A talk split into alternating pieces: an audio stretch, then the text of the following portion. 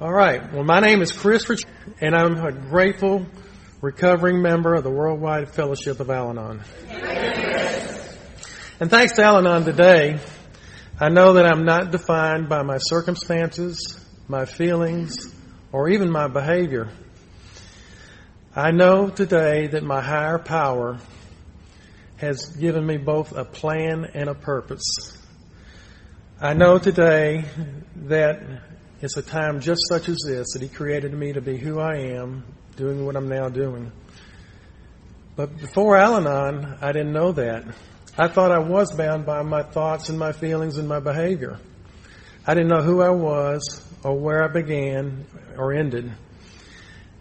I found myself in what I call an insanity box. And just imagine my being in an insanity box. Imagine a large crate as tall as I am, just tall enough for me to fit inside it, a large wooden crate. It's enclosed, I'm enclosed in it with my hands by my side. There's no room for me to move. It's glued, nailed, screwed, and big stra- uh, straps, you know, keeping it closed. And there I am. I felt trapped, hopeless, rejected, abandoned, isolated, angry, resentful, desperate, sad, and depressed.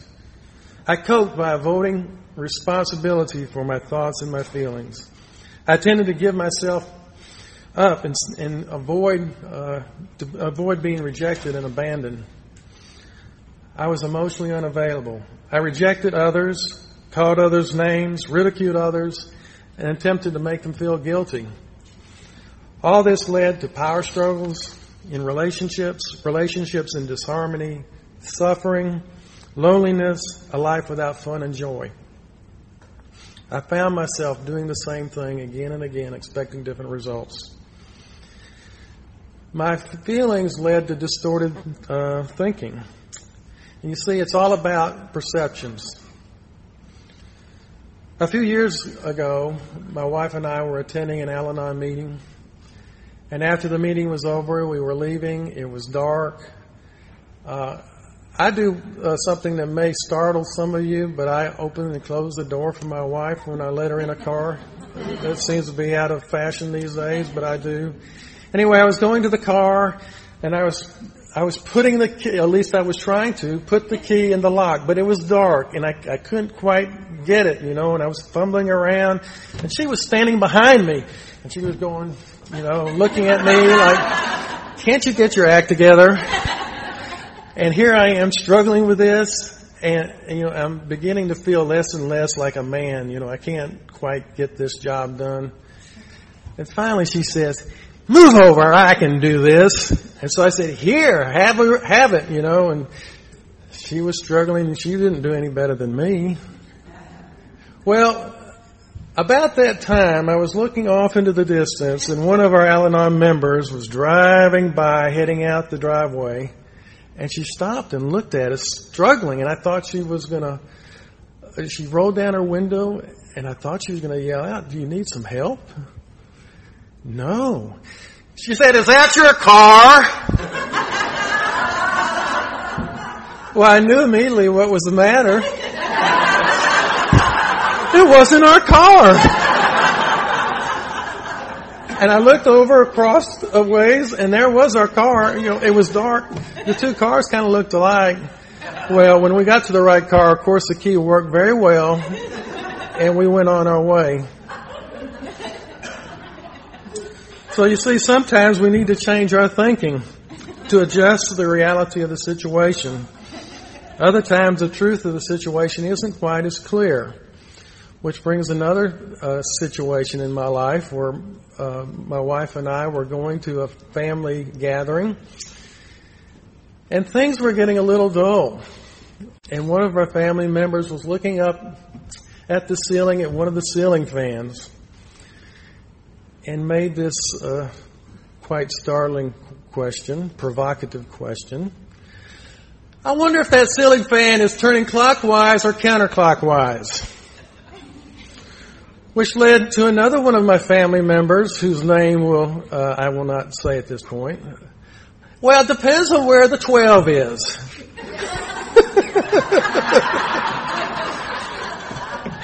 okay. Which led to a, a, quite thorough discussion of the fan is going clockwise, no, the fan is going counterclockwise, and uh, would you believe it that the it, it wound up being a male-female deal. The males were saying the fan is going clockwise. All the females were saying counterclockwise. So what the truth of this situation is, uh, we don't know to this day. Which leads me to another uh, Al-Anon helpful uh, tip that I learned from Al-Anon Forum magazine. I was reading a magazine article out of the forum, and the title of the article was named "The Sky Is Always Blue." And if you think about it, the sky is always blue. But when we're down here, uh, from our perspective, and the clouds come over, and it gets dark, and lightning, and thundering, and it doesn't seem blue to us. But if you get in an airplane and go above the clouds, the sky is blue. So it's really about our perceptions. Why qualify for Al Anon? Because I grew up in an alcoholic home. My mother was the alcoholic. My father was a very successful aeronautical manufacturing executive, but he was the enabler. My sister was a hero and I was a scapegoat. I was fear driven, shame based. We had material possessions, but we lacked acceptance and love, and the unwritten family rules were don't talk, don't trust, don't feel. The focus was never on the problem drinker, and conflicts and power struggles occurred at night, never to be mentioned again in the morning. I feared bringing friends home. There was one uh, time uh, when in high school, I had a friend over. Uh, it just so happened that my mother had been gone for literally months. Back then, uh, they didn't hold people in uh, detoxification and, and all that for 28 days like they do now. Sometimes it's even less than that now. Uh, but it was literally for months, and she was out of state and so I had this friend over, uh, thinking that n- nobody was going to be home. My father was at work. My mother was out of state. It was just me um, and my friend. And I heard the doorbell ring. And I went to the door, and my friend was right there with me. And I opened the door, and there's my mother. She had just had gotten out of the uh, cab, and she was drunk as a skunk. Um, somehow or another, I didn't really know the details until just a, a few years ago of what happened, but she had checked herself out of this place uh, against the desires of my father, I found out, and got herself on a plane, got a cab home, and there she was at my door, and I was just mortified with my friend right there seeing this back earlier in uh, my grammar school days, I remember um, one incident. I was downstairs, my parents were upstairs, and one night I heard this big thud, and I knew somebody was seriously hurt. And I ran upstairs into the bathroom, and there was my father picking my mother out of the tub. And by then, they were just kind of uh, laughing about it, making a big joke out of it. But again, she was drunk as a skunk and she had uh, fallen in the tub. I remember another incident uh, when I was in grammar school, high school uh, age, trying to, you know, thinking and believing I could do something about stopping the drinking. And I was angry and I had some golf balls. So I went through the kitchen, opened all the cabinet doors where all the liquor bottles were, and I just threw the golf balls at the bottles and broke them all, thinking that was going to solve the problem. It didn't. They just got mad at me and they went out and bought some more. But it wasn't just the drinking uh, that created a problem. there were other things that went on in our relationships. Uh, one situation I remember at Christmas, my uh, mother had the dining room tables all decorated nice for Christmas. And uh, one day she noticed that the Christmas decorations were all torn up. And she blamed me for it. Well, I hadn't done that. It turned out that there were some rats in our home, and it wasn't until the exterminator came along and vindicated me of this crime I have been, had been accused of. Uh, then there was another situation. Uh, I took a nap one day, and I had a uh, not a shirt like this, but it was more of a casual shirt, but it did have a collar. And somehow or another in my nap, I had turned the collar inside of my shirt where it looked like it wasn't there anymore. And my mother saw this. I wasn't even aware it had been turned inside out like that. And she said I had ripped off my collar just to be mean and tear up and destroy something. And I said, no, I don't know what you're talking about. Well, it turned out that uh, it had just been turned inside out. Well, my mother died when I was a freshman in college. I never really grieved the death. I was in a sense kind of was glad all that was over with. And I just moved on to the next thing. The real problem with the family disease of alcoholism, uh, I've discovered, is not really the consumption of alcohol. It's really a disease of relationships. And our book, Al Anon book, Paths to Recovery, does, uh, in fact, say it is a disease of relationships. I uh, I'd learned to live a lie. I may have looked good on the outside, but I was devastated on the inside. I learned unhealthy beliefs. Uh, to be loved, I, I believed I had to be accepted, and to be accepted, I, I believed I had to perform. And I learned unhealthy relationship patterns. I was constantly seeking approval and affirmation. I did not recognize my accomplishments. I feared criticism. I had tendencies to overextend myself. I had compulsive behaviors. I felt as though I needed to be perfect. I felt alive in the midst of crisis. And when I wasn't in a crisis, I would create one. I felt responsible for other people's behavior. I confused pity with love. I clinged to relationships, even when those relationships were really unhealthy relationships. I would, uh, I did not trust my own feelings. I had trouble expressing my feelings. And later I learned all this was common to adult children of alcoholics. I graduated from college. I served some time in the Air Force. I began a career and then I married. By the way, it wasn't uh, a marriage to this uh, wonderful lady that I'm married to now. I just want to make that clear right now. I unwittingly had managed to marry a partner which had also a family history of alcoholism in her life, but she wasn't really aware of that. She was what we call a granddaughter of an alcoholic. Her father was an adult child of an alcoholic. All his brothers and uh, his parents were alcoholics, but he, uh, some for some reason, w- wasn't an alcoholic. He was just an adult child of an alcoholic. Anyway, uh, this person I was married to believed she came from a normal family. And so when we married, I unwittingly found someone I could really continue that pattern that I had in my childhood. I had no idea I was uh, carrying the garbage of my past. I did not know it was impairing my judgment.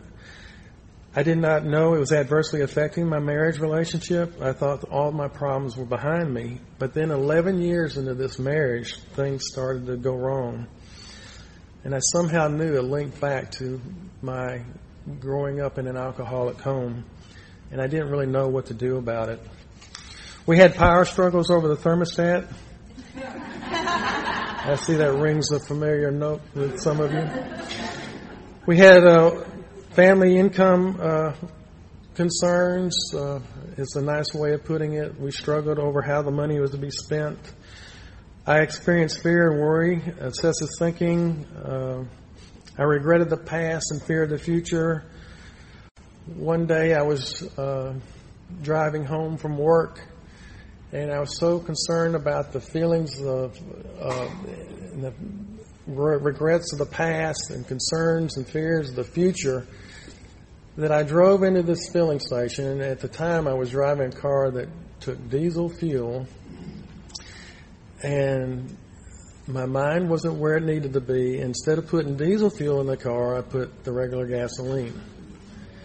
Well, you know the rest of the story. After a while, the car didn't work so well. Uh, but it took about a, a day uh, for me to get to the point where I was noticing something was wrong with the car, and it was en- enough time to go by where I haven't quite uh, put two and two together why I was having a problem with my car, and I literally had to stop and retrace my uh, pattern of what I had done, and I finally realized I had gone in that gas station. By the way, the gas station didn't even not even sell diesel fuel. Uh, so that's how I managed to put it together. Oh yeah, I drove in that station. They don't even sell diesel fuel, and I'm expecting my car to work. Uh, so anyway, I had a little bill to pay and clean up the car over that. There was another time I was driving home from work and uh, I was just so concerned about all these things going on in my mind that uh, I wasn't really there in the present. And I pulled in the gas station and I filled up my car and I drove off. I didn't bother to pay them though. But I didn't know that I hadn't bothered to pay them because my mind just wasn't there. And I got about halfway home and it started to come out of my fog and I'm questioning myself, did I pay him? Didn't I pay him? Did I pay him? Didn't I pay him? And I came to the conclusion I hadn't, but I wasn't really sure. So anyway, I turned around and went back to the gas station. By the way, this only took a period of three or four minutes.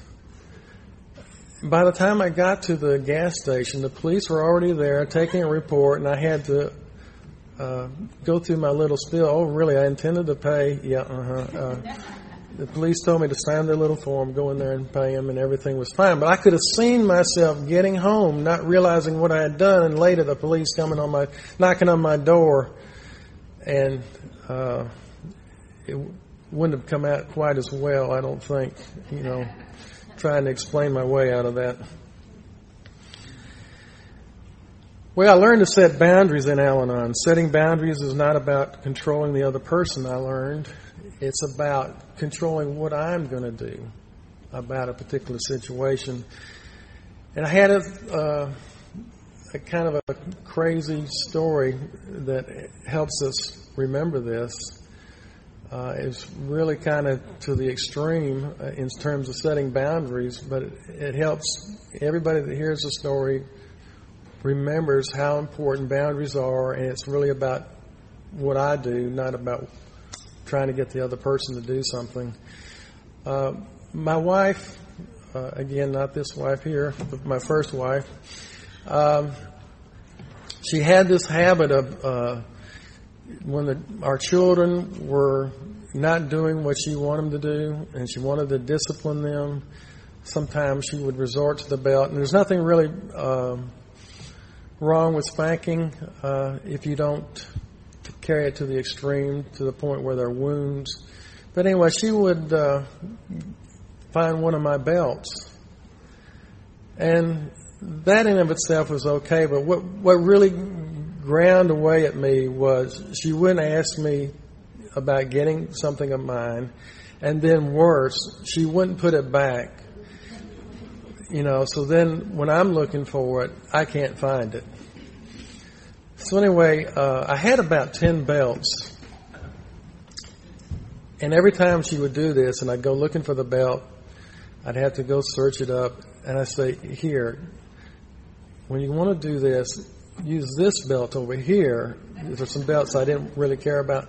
Don't use this one that's here.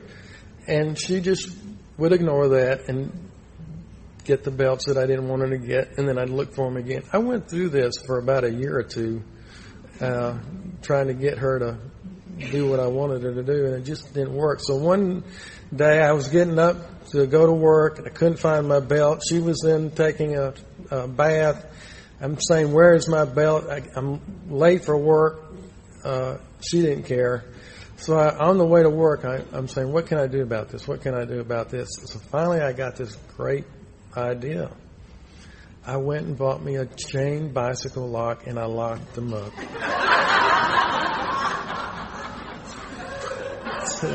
Setting boundaries is about what I can do, not controlling the other person. So you're going to remember that now because it's so crazy. Uh, I also learned uh, in our marriage that we were having problems with the, the checking account, and I finally ended up having to do something about our checking accounts. Uh, we had a, a, joint account where we both used it, and for whatever reasons, the communication wasn't there about what was going on with the checking account. So finally, I just got to the point we're going to have two separate accounts, and I had my paid electronically deposited into mine, and then we tried to work out what I would give her each month for the expenses, and that didn't exactly work exactly the way I wanted either. But uh, so anyway, there were communication problems. Crucial information was withheld. One-sided decisions were made. My wife would make decisions, and then she would say, "The family decided." To cloak her decision, the family against me.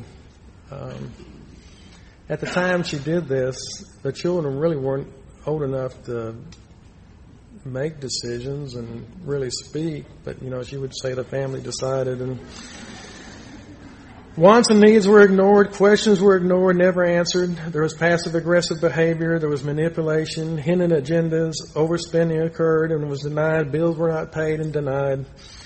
We were doing the same thing again and again, expecting different results. Remember that neither she or I were doing drugs or alcohol.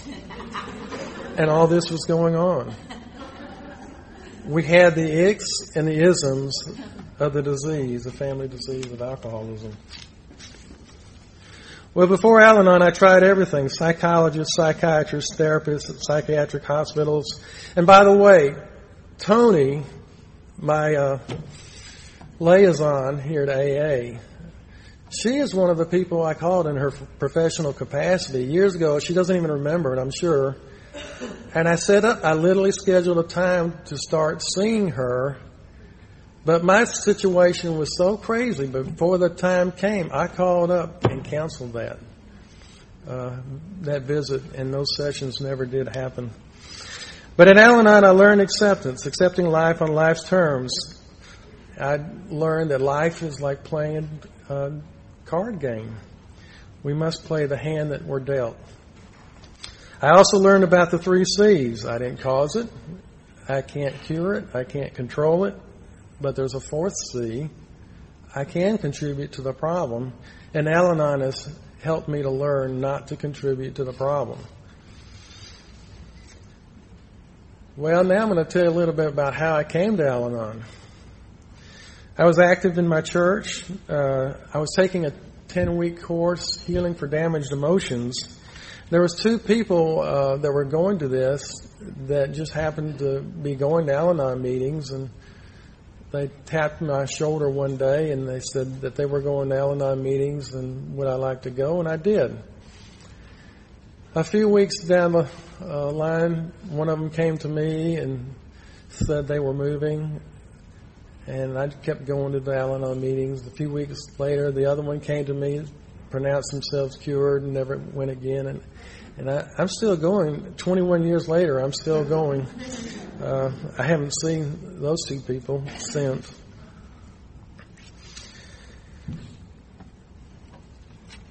Well, remember the insanity box I was talking about a little earlier? I found my way out of the insanity box by using the Al Anon tools of the program. The 12 steps, the 12 traditions, the 12 concepts, the slogans. I learned to give up control and surrender power to a greater uh, power greater than myself. I learned things like let go and let God. I learned to simplify the first three steps as I can't, He can, I'll let Him. Al Anon taught me to change my thoughts uh, and, and my actions. Face it, trace it, erase it. I learned the three A's awareness, acceptance, action. I learned to set boundaries. I did not have to accept the unacceptable. I learned to forgive, not to let others off the hook, but to help myself move on. I learned that my higher power had a plan and a purpose for me. It was for my good, not to harm me. I learned that I no longer had to control my circumstances or people. Instead, I could put the focus on myself, take responsibility for my feelings and actions. I know I learned that I no longer had to force solutions. God was in control. Things would work out as He had planned. All this resulted in my seeing myself as God saw me, reconnecting with myself, God, and others. I learned about intimacy and one of the things I learned about intimacy was three little sentences, and they all have to be true. I learned I can be me, you can be you, we can be us. When all three of those things are true, I have intimacy, I have a healthy relationship, and so does the other person. Uh, but I've had so many relationships where one of those three, or maybe more than those, uh, you know, they all have to work together for it to be true. Has the insanity box transformed, I found hope. I experienced peace and serenity. I experienced sanity. I saw God doing for me what I could not do for myself.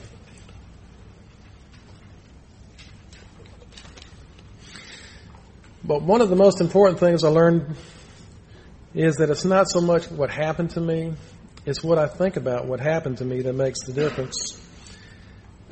We have a saying in uh, our preamble readings at Al Anon. Changed attitudes aid recovery. And though my emotional and spiritual health was improving, going back to my first marriage now, my circumstances, my marital relationship got worse. My marital relationship was becoming more of a struggle. Obstacles kept coming up to prevent me from going to Al Anon meetings.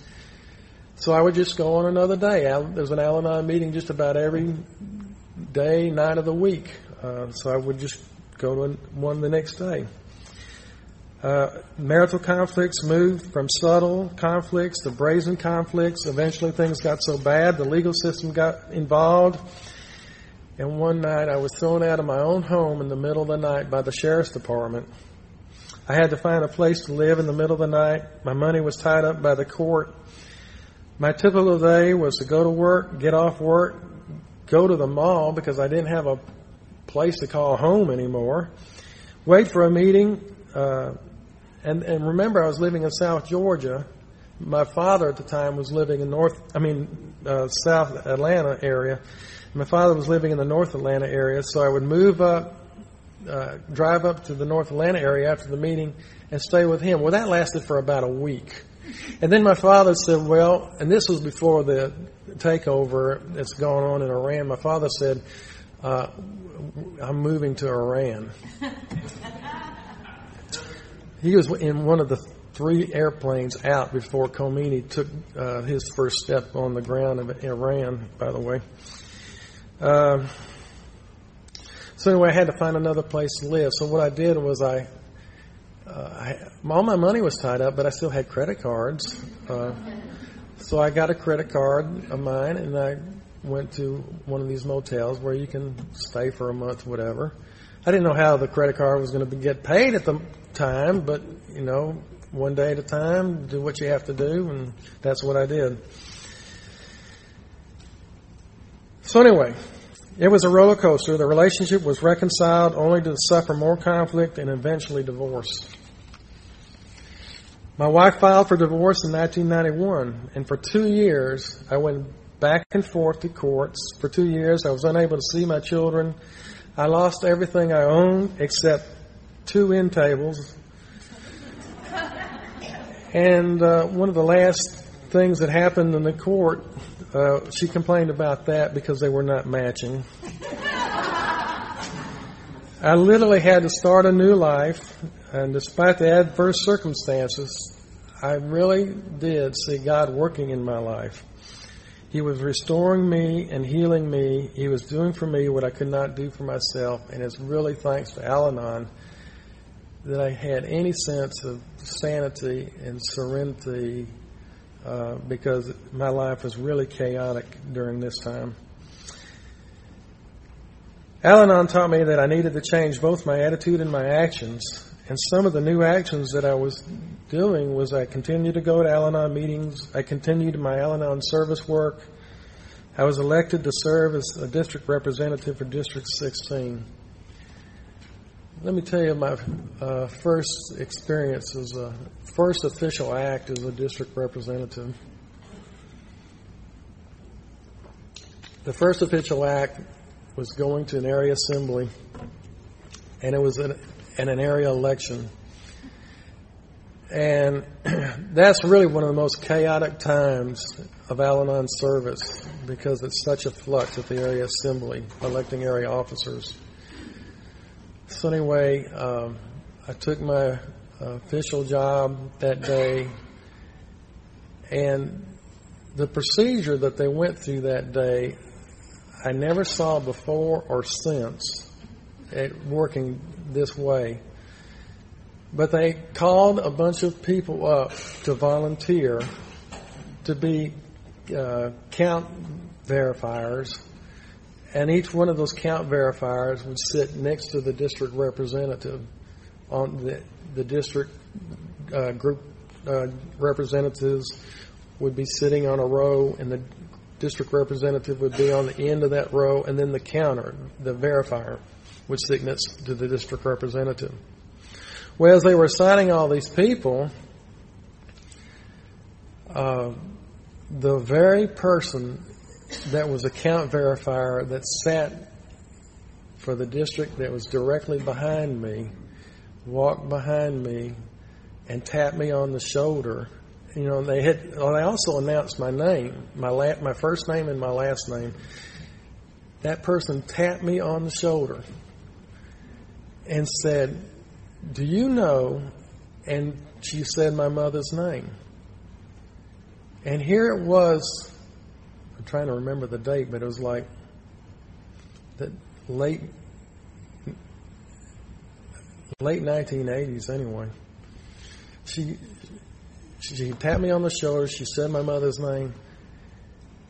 And my mother had been dead uh, since 1966. And she, and I said, yes, that that's my mother. She is the reason I'm here. And we started sharing stories, and she started telling me what she knew about my mother, what she knew about my sister, and it was just to me, it was God working in my life and saying, "You're right where you need to be." you, it was just a confirmation for me.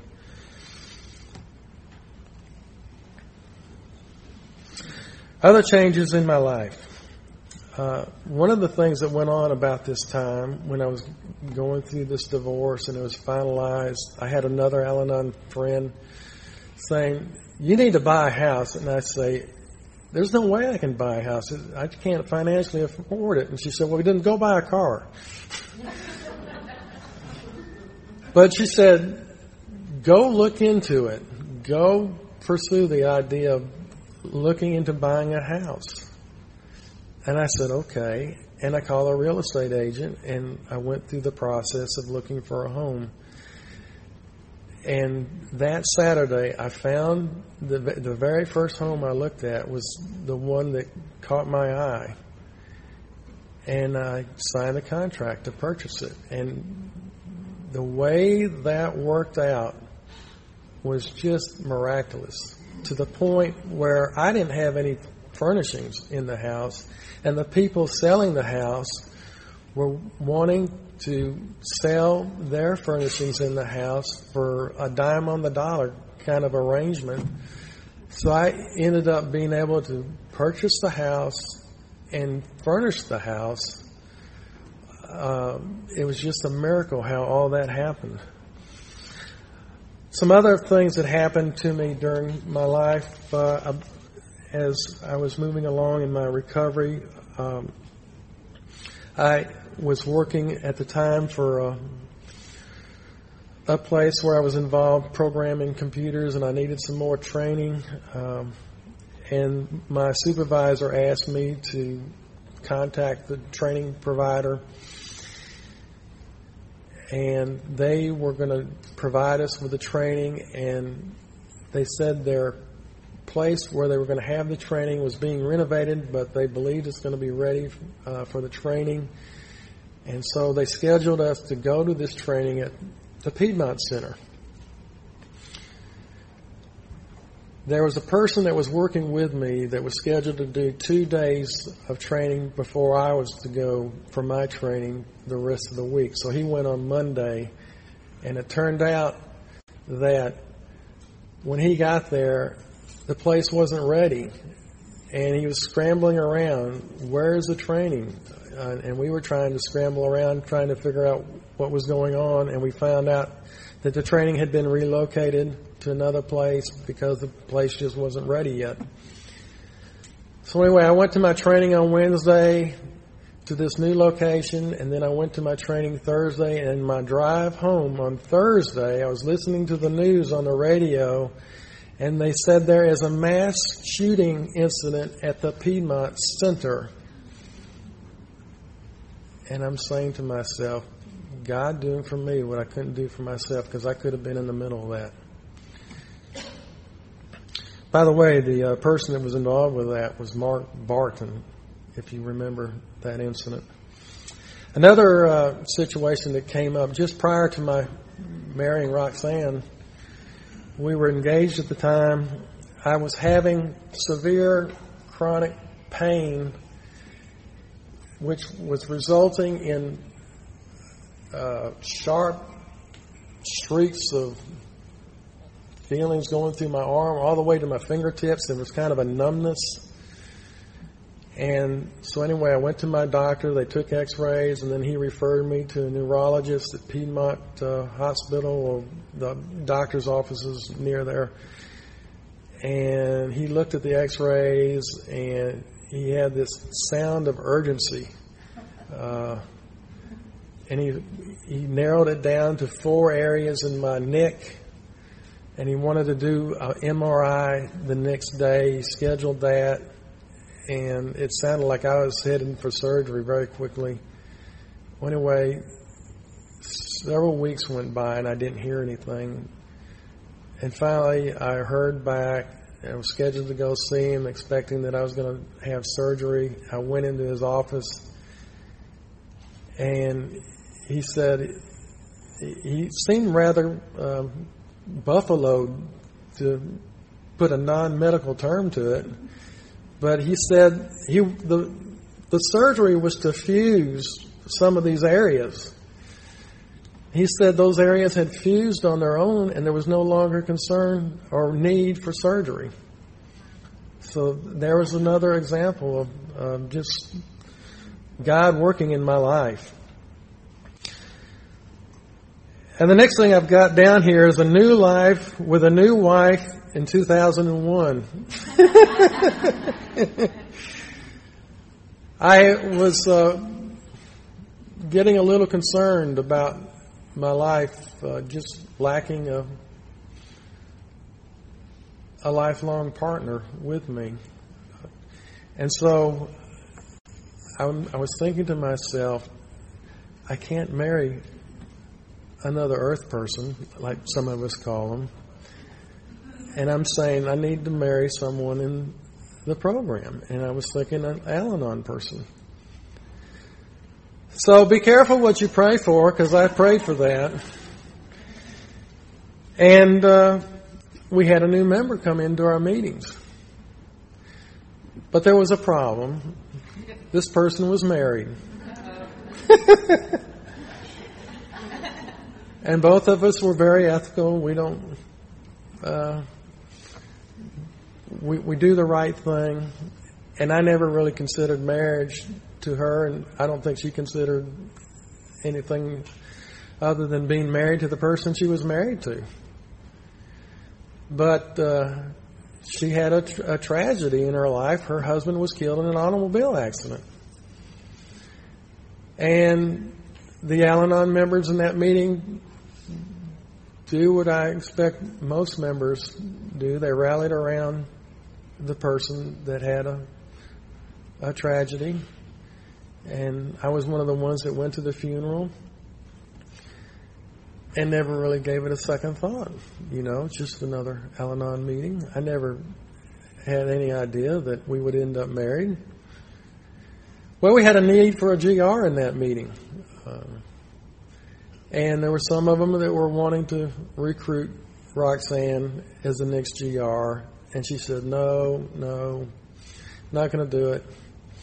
Well, at the time, I was I was a district representative, and so here I am trying to encourage the group to, to get a GR. But she said no. Well, then later she said, okay, I will. And then later I get this phone call and she's calling me up. It's about 9, 9.30 at night. And she says, I've changed my mind. I'm not going to be the GR. And I said, okay. And I was about to hang up and she says, no, wait a minute. And she talked to me an hour, for an hour and she even invited me to go over for a swim. Well, I didn't go for a swim that night, but I did marry her. it wasn't that day, but I did marry her. Well, I wanted my new marriage to be different than the first one. And so uh, I was concerned about boundaries.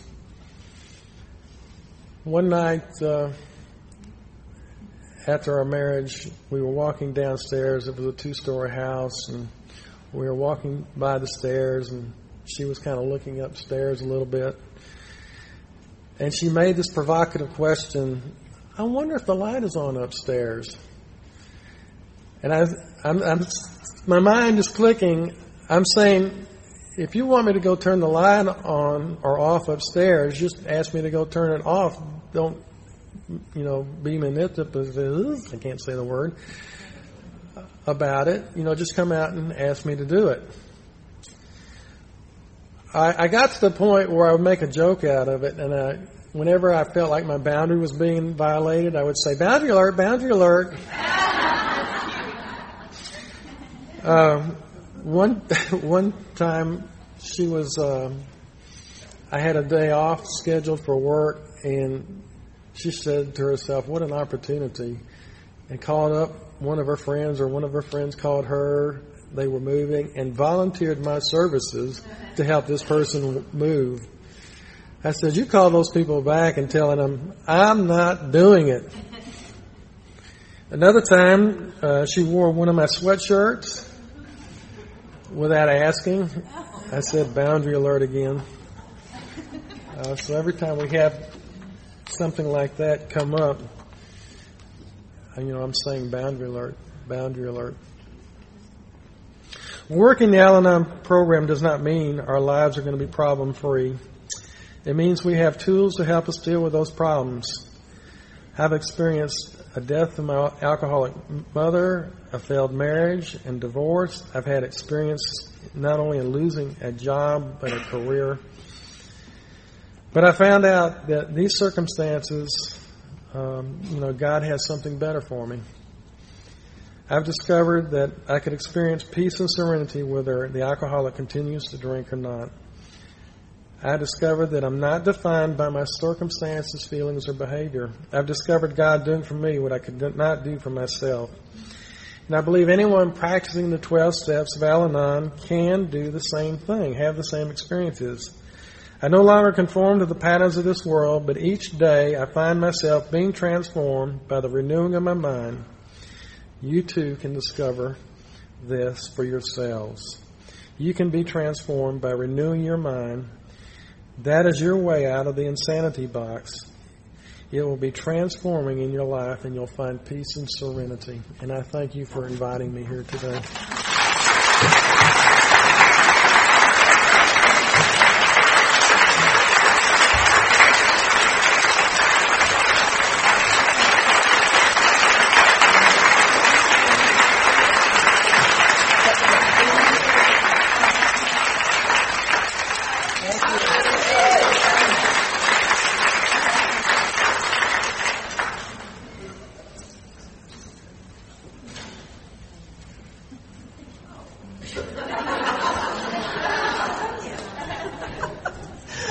Okay, let's close the meeting with a serenity prayer. That was a great job, Chris.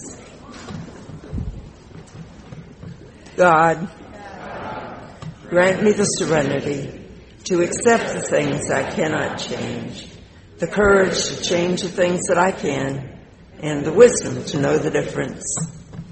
Thank you all for coming.